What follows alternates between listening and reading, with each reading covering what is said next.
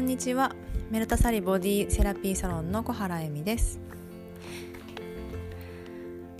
東洋と西洋のマッサージセラピーとヨガで気持ちよく自然にそして健やかにそんな体づくりをお届けしています。このポッドキャストではアイルベーダーそして解剖学などに基づき体と心を健やかにする話や私エミの実践する自分メンテナンス方法などをお話ししています。皆さんの体の辛さしんどいなということや心のモヤモヤが軽くなったらと思い週に23回の予定でお届けしていきます。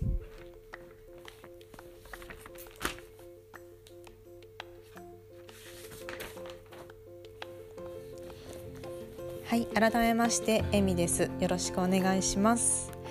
前回の、えー、ポッドキャストでは女性ホルモンと PMS 前半をお届けしました。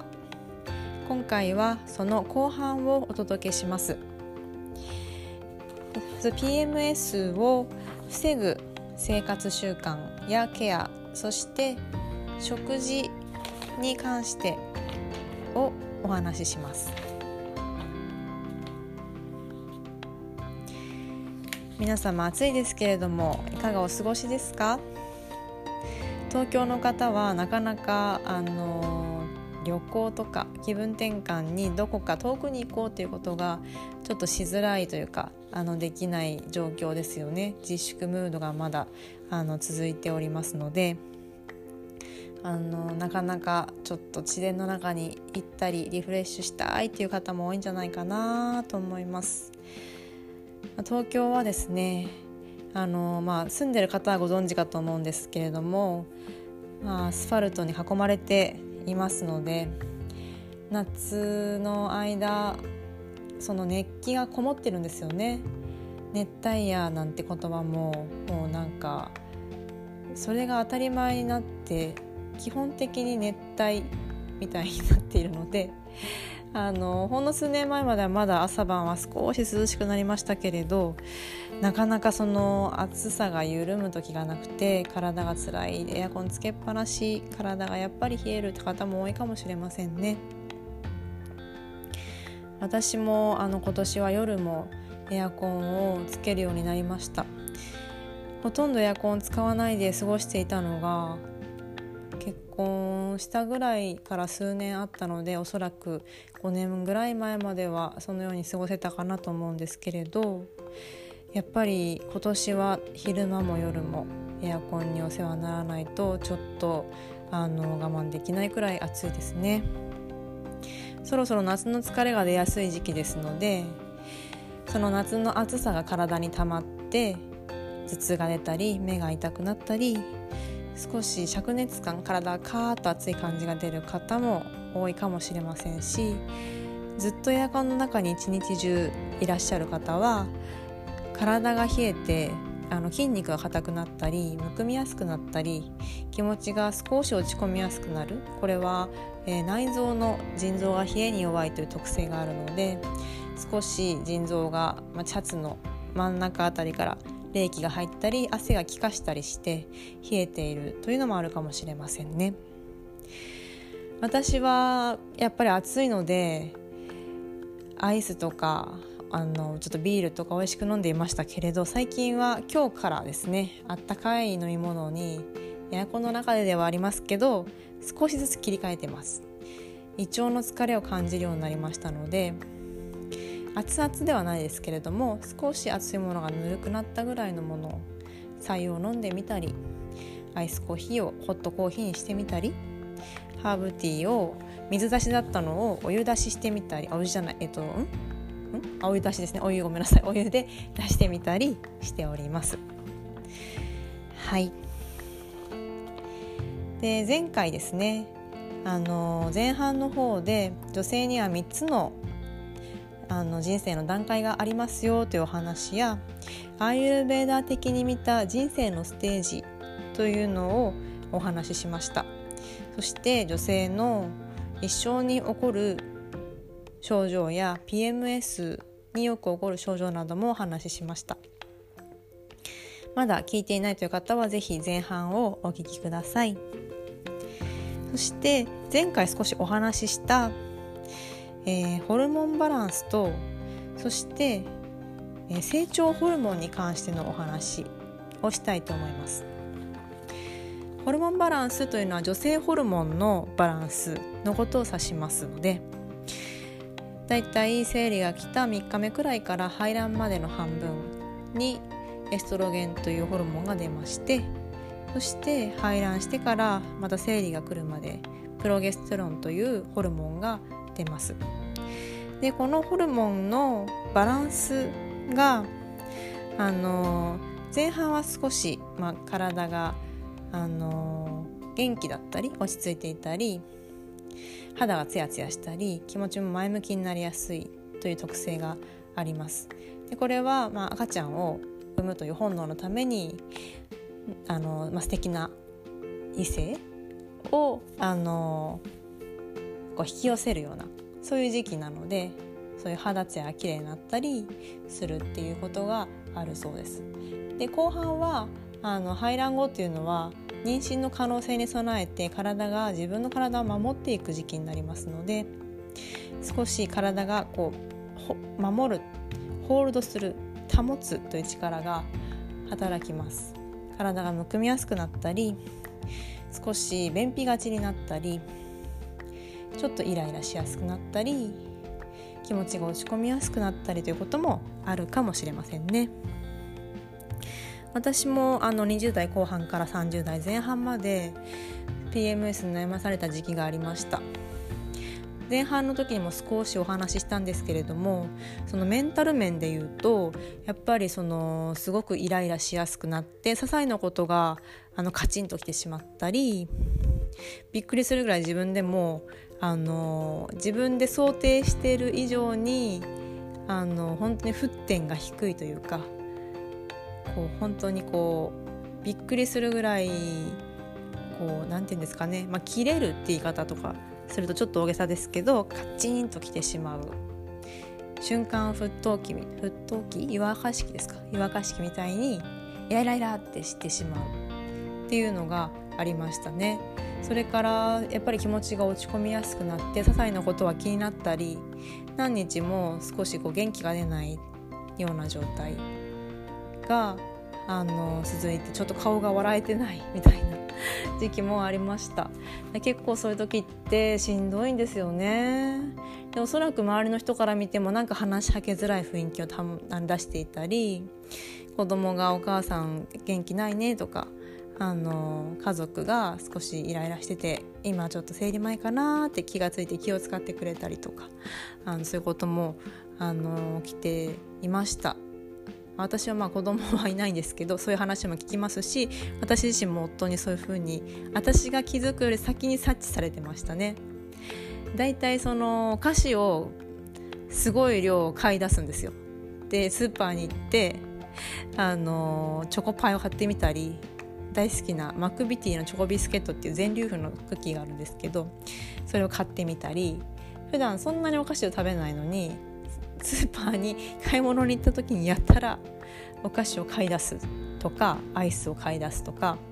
甘いものとか、まあ、ケーキみたいな生クリームなものとかがすごく食べたくなったりあとはちょっとこうやけになりやすくなったりしますよね。なんかこう投げやりな気持ちになったりちょっとお金をこう使って気持ちを発散しようとして高いケーキ買ってみたりとか してました。そういう時私は自分の中で処方箋としてやけになった時のあの処方箋っていうのを自分で手帳に書いてであのそういう時は例えば美容ドリンク一気飲みとかビタミンドリンク一気飲みとかケーキを一気食いとか なんかそういう、まあ、まあ自分の気持ちがすっきりする。でなるべくならばちょっとこうケーキはちょっとあんまりいっぱい食べると良くないかとは思うんですけどなるべくならば例えば栄養ドリンク一気飲みとか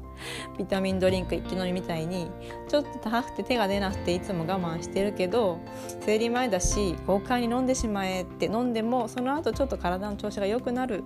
ようなものを、あの取ったりしてました。高級なんかこう栄養とか美容ドリンクコラーゲンドリンクとか飲んでみたりとか。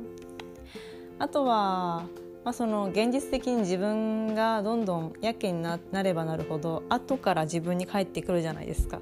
で自分がしんどくなるっていうことも分かっていたので、まあ、体を冷やしていたら温めたりとか。それから気分転換に少し体を動かす時間私はヨガを、ま、ずっとやっていたのでそのヨガであの幸運にもちょっとエクササイズをしたりして楽にすることができていましたね。体をとにかく動かす筋肉を動かしてすっきりさせる気持ちのモヤモヤするエネルギーを筋力で発散するかのように動かす。ですとかあとは、まあ、何か感動するもの映画とかを見て心洗われるようなことをしてイライラより心の洗われるこう良い部分を刺激したりとかあとはマッサージに行ったりだとかリラックスできるようなことをしたりヨガニドラとかっていうリラクゼーション法もよくやっていましたね。あとはまあ友達と話してなんかこうゲラゲラ笑ってリラックスしたりとかなんかストレス発散したりとかあのそういう自分の中でこれをやっとけばとりあえずは自分を見失わずに済むよっていうのを手帳に処方箋として書いていました。で、えっと、今からその PMS を少し楽にする対策をざーっとお話ししていきます。で、えっと、ちょっと前半にも少しお話ししたんですけれどもうんと重なるとこはありますが食べた方が良い食材も含めてもう一度さらっとご紹介さらっとじゃないごめんなさいじっくりご紹介していきますね。まずは、えー、生活スタイルですねなるべく、えー、10時から2時この時間はまあいろいろ寝た方がいいとか言われますけれどもアーユルベーダでも寝た方がいいよと言われてる時間になりますのでその時間になるべく寝れるようにスマホをオフにして目を刺激せずブルーライトで目が覚めないようにしてそして入浴したり入眠に入る時間を取ったりしていました。そして、えー、食事に関しては消化力を、えー、高めるということですね。消化を促すハーブスパイス薬味を使います。で、えーと、運動をしたりその毒素を排出するということもしますね。でその毒素の排出とともに良いのがファスティングおかゆスープなど。でえっ、ー、と体の毒素がたくさんある状態。これはですねアイルベダではアーマーとかって呼ばれるんですけれども消化できなかったもの消化吸収ができなかったものが少し体の中に溜まっていくこと。それをそのアーマーが溜まるなんて表現をアイルベダではしています。でこの毒素を少しずつプチデトックスするように出すというのがあの一つの鍵にもなります。毒素がいっぱい溜まっていて血流もあの体液の巡りも悪くて胃の調子も悪いとやっぱり体が重たくなるし気持ちも重たくなるし新鮮な血流が巡っていないので酸素や、栄養素も供給されなくなりそして体がどんどんどんどん重たくなって代謝も落ちて体温も落ちて気持ちも落ちてまた体が鈍くなるのであまり良くないなと思っている食べ物を食べてみたりアイス食べちゃうとケーキいっぱい食べちゃうとかそういうことをあの繰り返しがちになりますよね。ケーキ私も大好きなんですけどちなみにケーキは一気に血糖値をガッと上げてガッと下ろすので余計気持ちが落ち込みやすくなるので PMS 期はおすすめは私はしません。あのコントロールが非常に難しくなりますよね。でこんな時にケーキの代わりにちょっとこう甘いもので自分を安心させるというのもいいと思うんですがそのえっ、ー、と、えー、体を落ち着ける飲み物。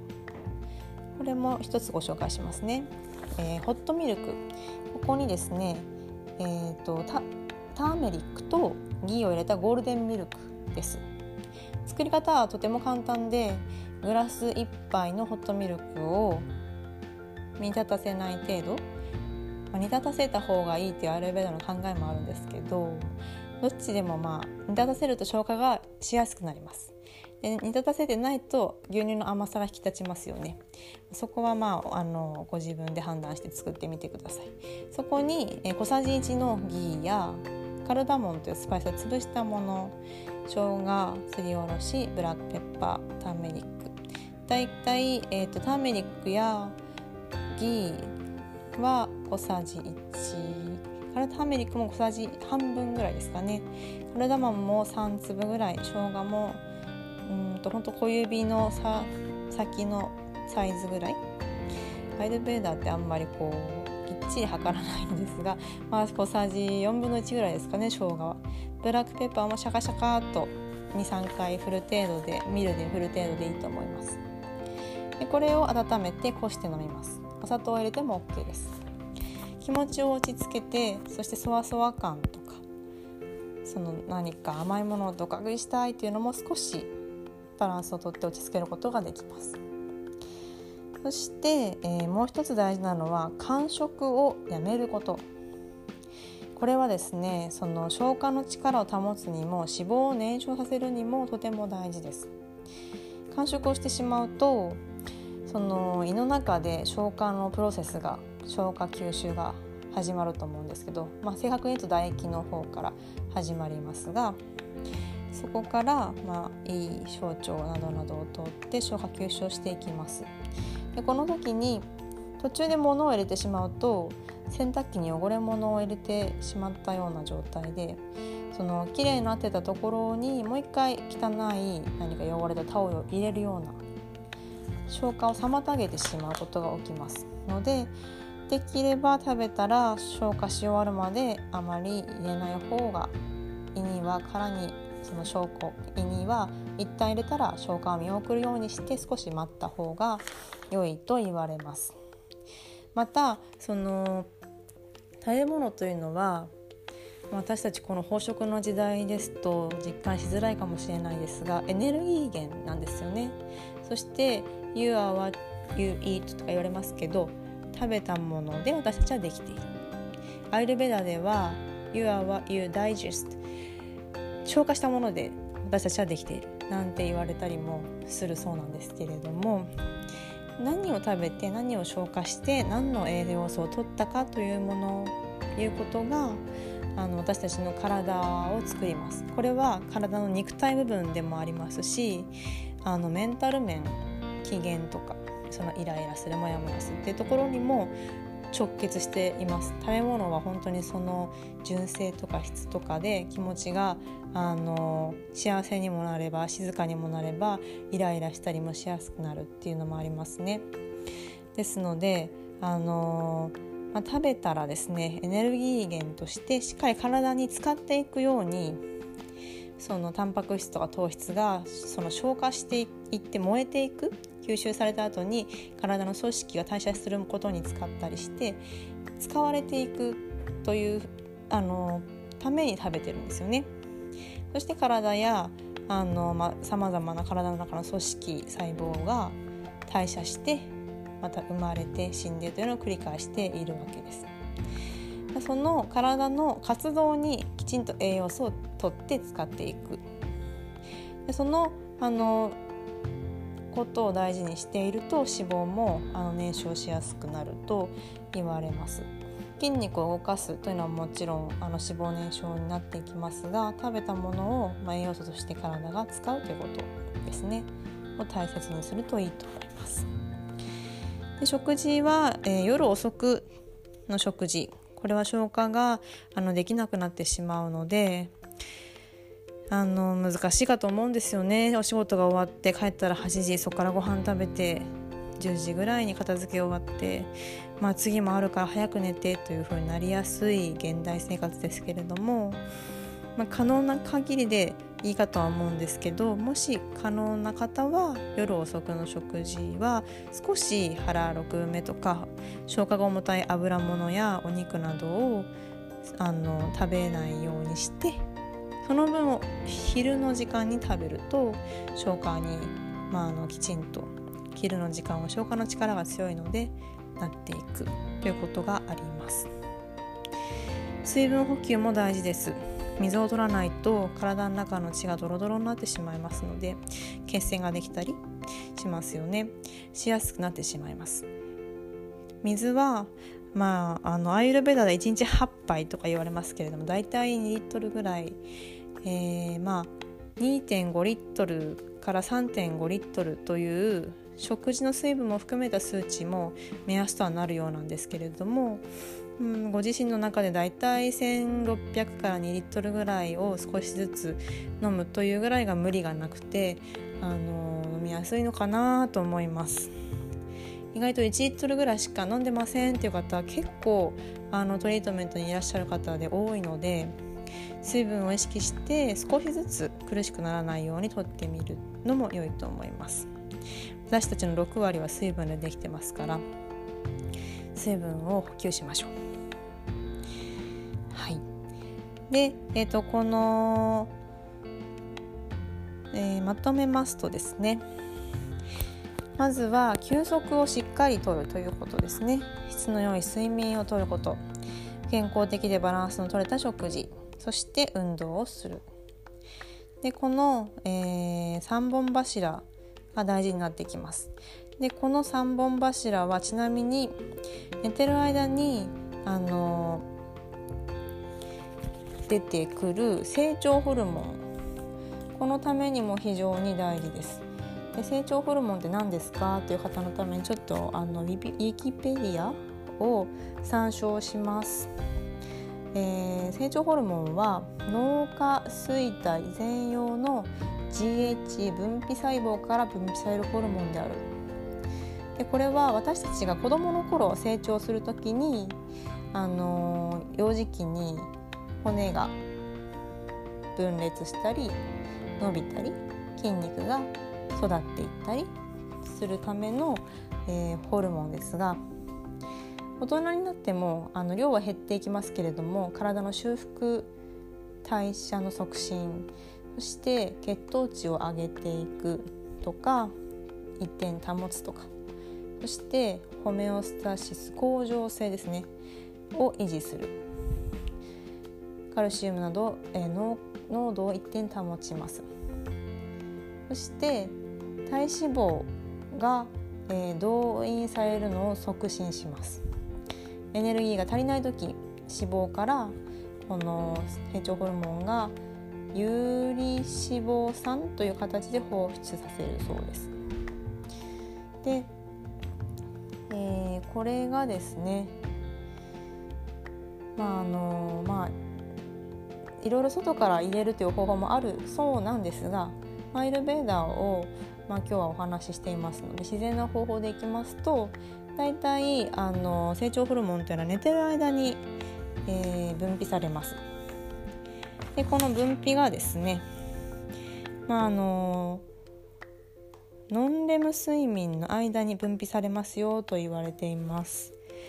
でこの2時間から3時間の間隔で下垂体の全容から分泌されると言われます。なのでえーまあ、子どもの成長とか傷を治したりする力肌の新陳代謝なども促進されますちなみにですねこういうその成長ホルモンを出すのにちょっとこう運動をするという方法も良いですしファーストレーニングなんかもその分泌を促すそうですがお腹を少しあのいっぱいじゃない状態で寝るというのも良いそうです。その血糖値が上がりきってない状態で寝て寝てから血糖値が上がる状態にしていくと,、えーと、成長ホルモンが出やすいそうです。でこの成長ホルモンがバンバン出てほしいところなんですけれども出づらくなる要因がいくつかあります。それは睡眠不足で、えーと年齢やストレスそしてお薬やお酒これらが成長ホルモンの分泌を下げていくことが分かっています。で、えー、この睡眠不足とかで成長ホルモンが下がると代謝も下がると言われていますのでこのストレスをですね消し去ってくれる成長ホルモンの働きがありますからなるべくそのバランスを取るようにお腹がそんなに満腹じゃない状態で10時から2時の間は寝てそして最初のロンレム睡眠もしくはそこから23時間の間隔で成長ホルモンを出していって体の修復肌の、えー、代謝などをさせていく。で体の、えーと、マッサージをした後に成長ホルモンを出すとマッサージによっていろいろと促されたものや筋肉再結合しやすくなったり、うん、くっついてた筋膜が成分がいくようになったり乳酸が出たりするものを成長ホルモンによって修復させて次の日さらにすっきりできるということがあります。のでいろんな意味で成長ホルモンをしっかり出していく。というのは大事ですね。やはり10時まで寝るというのが大事かと思います。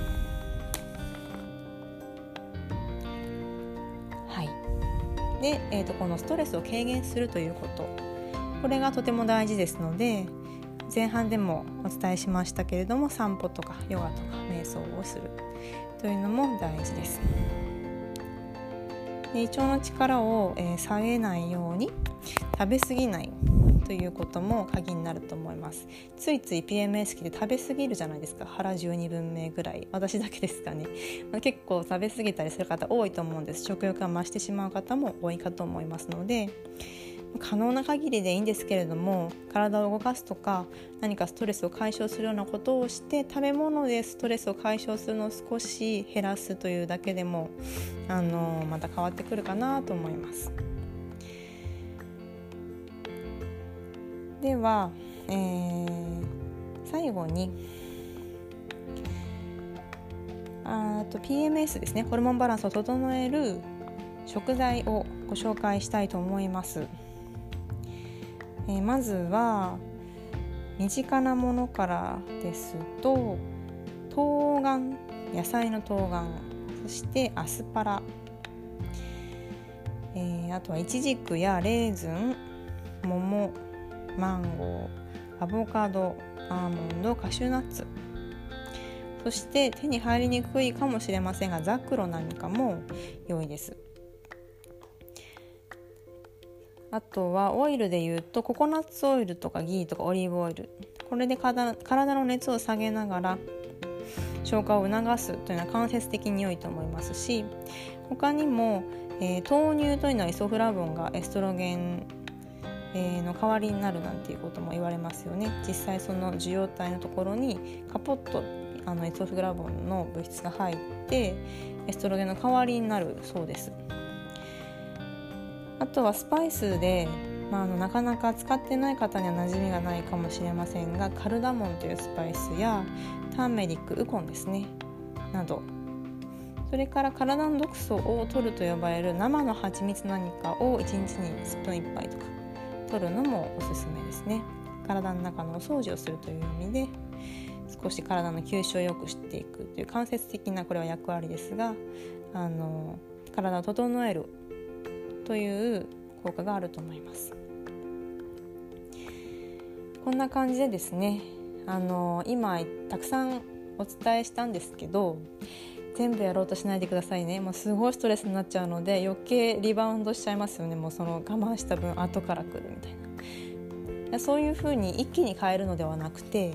ちょっとずつちょっとずつご自身がこれならできるかなとかこれなら結構好きだなっていうものから始めてもう1つずつとか2つずつとかちょっとずつやってみてください。ただ、えーと、おそらくそのご自身の中で取り入れるよりもまずはデトックスするという方があのまず先にやれることかなと思います。あれを取ろうこれを取ろうというよりもまずはその体をしんどくさせてしまう習慣を少し取り除いてみる。食べ過ぎるとか夜にたくさん食べるとかあの甘いものを白砂糖を通り過ぎるとかあの胃腸に負担をかけすぎて冷やしたりとか。運動をしていないなとかそういう運動不足や食事のあの無意識にとっていたものお酒をつい飲みすぎるとかそういうことを1つか2つ少しずつあの可能であればちょっと試しにでいいです。試しにでいいのでやめてみてください。でこの時にあのやめるとおそらくそれで結構皆さんストレス発散をしたり気持ちのモヤモヤをそういうものに置き換えていてちょっとこう自分をごまかしていたりするところがあるかもしれないのでストレスを感じてる時にそんなのやめられませんっていう方もいるかと思うんですけどももしも PMS がすごく辛かった場合はもう騙されたと思ってまずその回か2回できれば3ヶ月ぐらいやった方があの効果は感じやすいかなとは思うんですけれども月の生理が来る時が自分のあの1ヶ月の体の過ごし方が全部出てくるというようなイメージででもまあプレッシャーを感じすぎずに、まあ、試しにちょっと減らしてみようかなっていう感じで1個でいいので減らしてみてください。で、えーと、体の状態変化などを少し観察してみます。もしも少し生理が軽くなったりイライラが減ったりしてきたらそれは良い兆候ですのでご自身の中であこれを減らすと結構体は楽になるんだなということがあの分かってくるかと思います。そしたらもう閉めたもので体がこの方が楽だなと思えばあのストレス発散で体をしんどくする習慣をするよりも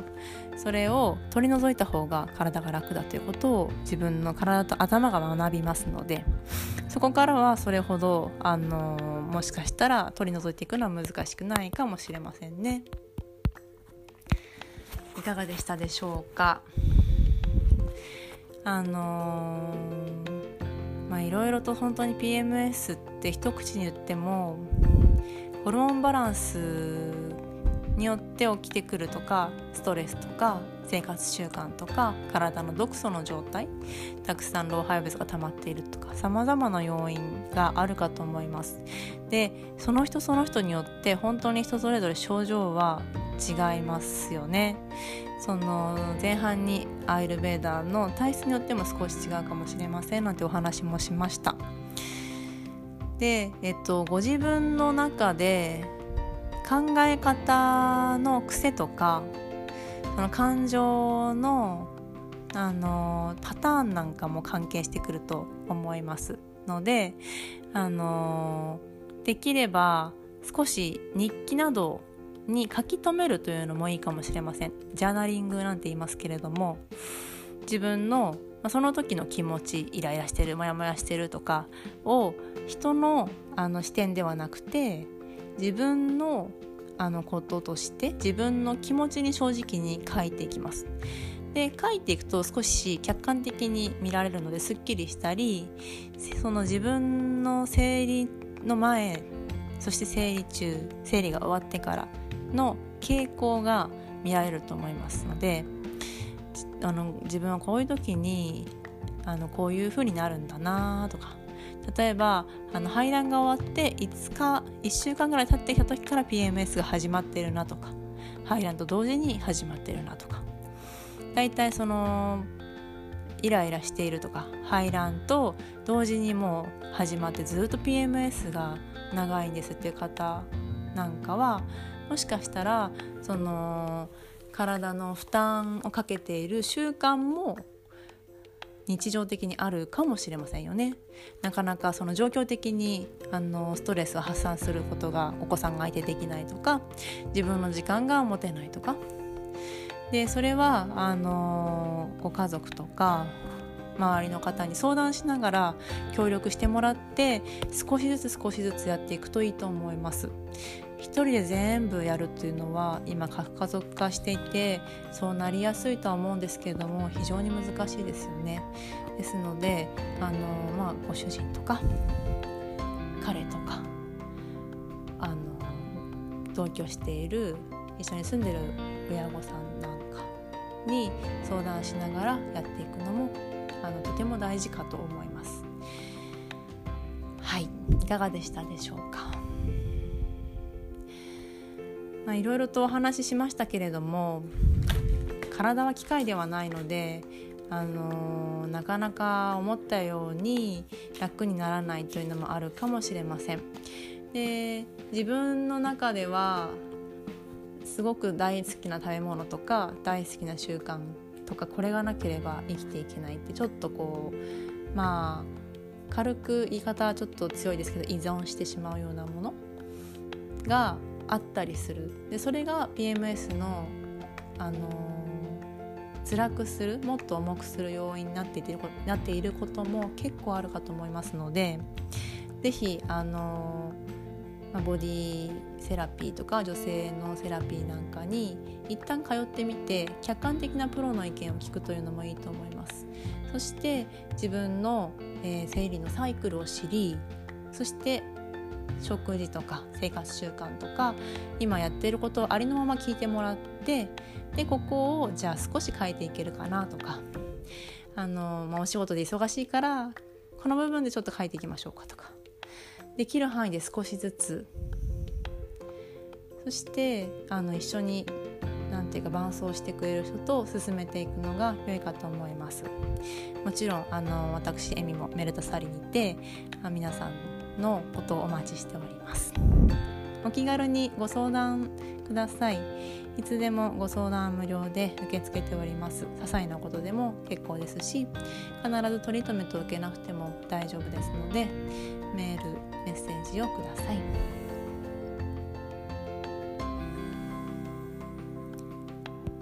このポッドキャスト「ゆるまる時間」ではご質問やご意見をお待ちしております。またメルダサリでお受けくださったトリートメントやヨガのレッスンに関してご質問いただいても私エミに聞いてみたいことなどをご連絡いただいても結構ですお気軽に E メールにてお寄せください。メールアドレスは emi.meltasari-bari.com です。emi.meltasari-bali.com です。このメールまでご質問などをお送りくださった方にはオーストラリアオーガニックアロママーボコーさんより香りの豊かなオーガニック製品を一つプレゼントいたします。皆さんからのお便りをお待ちしておりますでは最後までお聴きくださりありがとうございました。次回の配信は8月の24日月曜日の配信です。皆さん暑いですけれどもお元気に夏バテなどしないように内臓を元気にお過ごしください。ではではありがとうございました。